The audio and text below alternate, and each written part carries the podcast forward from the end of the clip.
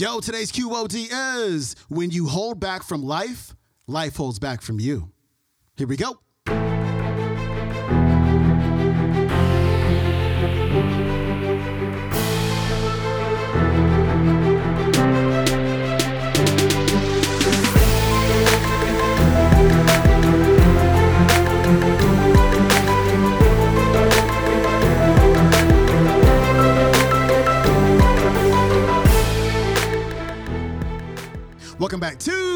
Of the Day Show. I'm your host, Sean Croxton of SeanCroxton.com. Merry Christmas to you and to your family. And since we are in the holiday season, I thought I'd have Les Brown back on the show. And it's, uh, it's an old motivation mix I made a few years ago.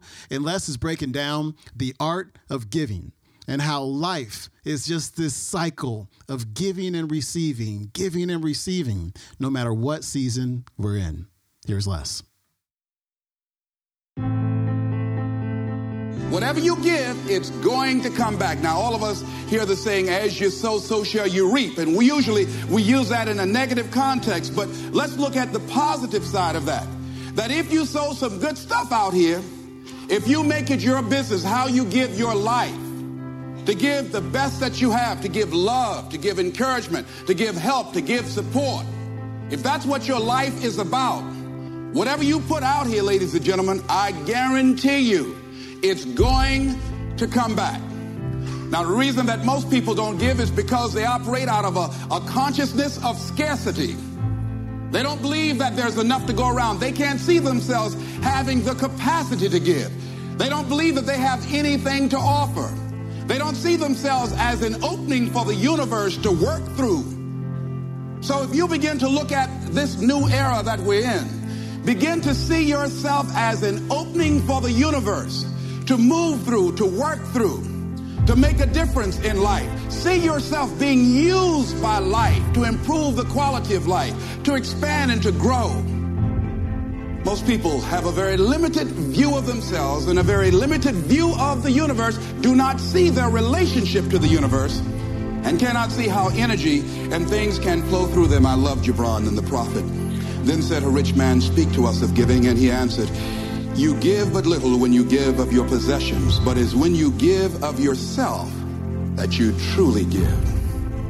Gibran goes on to say, there are those who give little of the much which they have, and they give it for recognition, and their hidden desire makes their gifts unwholesome. And we know people who give only to be recognized.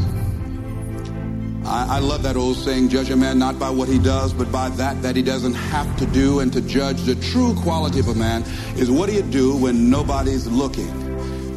Gibran goes on to say something else important. He says, and there are those who have little and give it all. These are the believers in life and the bounty of life. See, most people don't give, ladies and gentlemen, because they don't believe in life. Most people don't give because they don't understand the abundance in life. And so they go through life holding back. Holding back on life. Not understanding this also. That what you hold back from life, life holds back from you. So most of us go through life, ladies and gentlemen, not giving, and we're cheating ourselves. And you're also cheating life. See, I believe that, that all of us have some work to do. I strongly believe that. That each one of us showed up to do something, that each one of us showed up to contribute something to life. And that if we don't do it, it will not be done. See, no one is going to give Les Brown's speech. No one is going to write your book. See, if you've been given something to do, and if you don't do it, what you're doing is short circuiting the flow of the universe. See, if just imagine, if you please, we had a circle and people are standing around in this circle. And let's say we were given a bucket of love. And then I pass it to the person to the right, and they pass it to somebody else, and they pass it to somebody else, and they pass it to somebody else, and they pass it to somebody else, and it comes back to me. One of the great things about giving is that as you give, you're going to receive. What we want to do is keep the flow going, keep the flow going. If anybody gets the bucket of love and stops and holds it there, all of us suffer. They've short circuited the flow.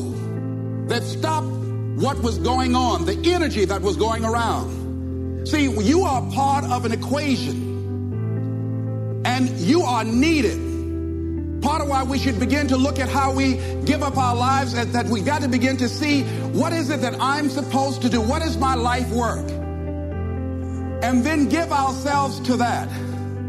Because as we do that, ladies and gentlemen, I guarantee you, as you begin to take on this new era that we're in, if you decide that I'm going to begin to start living life generously, I'm going to start giving more of myself. I'm going to start putting out more, contributing more to life. Here's what's going to happen, ladies and gentlemen. I guarantee you that life will take on a whole new meaning for you. I guarantee you that as you begin to give more of yourself in your work, give more of yourself in your marriage, give more of yourself in your relationships with your families and friends, give more of yourself to your talent, to your vocation, to your job or your business, as you begin to set high standards for giving that which you have been given to share in the universe, I guarantee you that life takes on a whole new dimension. That you'll be happier, you have a greater sense of happiness and fulfillment in life. Now, that doesn't mean you're not going to have some challenges. That doesn't mean that you're not going to have some problems that you'll be dealing with on a day-to-day basis. No, that doesn't mean any of that. No, that will not exempt you from that. But what it does mean that now you will begin to take off on some new paths to some newer horizons. That you'll begin to see life totally different than most people that we're going through life getting up in the morning with no reason to get up. See, once you find out your purpose in life, and once you decide that you're going to live a life of sharing and giving and contributing to life, you don't need an alarm clock to get up. Why should we give? Well, giving creates a vacuum. And as we know, nature abhors a vacuum. See, when you give, you create a vacuum, you are now in a position to receive. See, if I have my arms closed holding on to everything I've got, nothing is available to come in. But if I'm open, if I've created a vacuum there by giving and keeping the flow going, the stuff in the universe is going to come back to me, ladies and gentlemen. It's going to come back. Whatever you give, whenever I go into a room and give a speech to inspire people, to help them to develop their greatness, if you get 10% of what I get, because as Bach says, we teach that which we need most. I'm not wearing any crown. I need it as much as I'm sharing it. I'm still growing. I'm still unfolding. I'm still seeking to discover my greatness. And if you get 10% of what I get when I walk out of here, see, there will be a different man walking out of here than who came in here. And as I give, the more I give to you, the more I get. Most people don't understand that. That's a law of life. Do you know that we can literally eliminate poverty overnight? We can eliminate hunger and homelessness overnight if people understood the concept of what giving means and the power in it. Giving empowers you. It makes you more powerful. See, the more you give to life, the more you're able to get from life. See, most of us go through life, ladies and gentlemen, feeling that we don't have enough to share, feeling that we will be depleted if we give of our resources because we don't see ourselves connected to the abundance of life. I feel very strongly that we can make an incredible difference in life. Phyllis Marks said, giving empowers you because taken to its ultimate, what you are really giving is love. Love is the motivating force behind the infinite supply of universal energy. Love truly makes the world go round. And as with anything circular, it's going, keep coming back.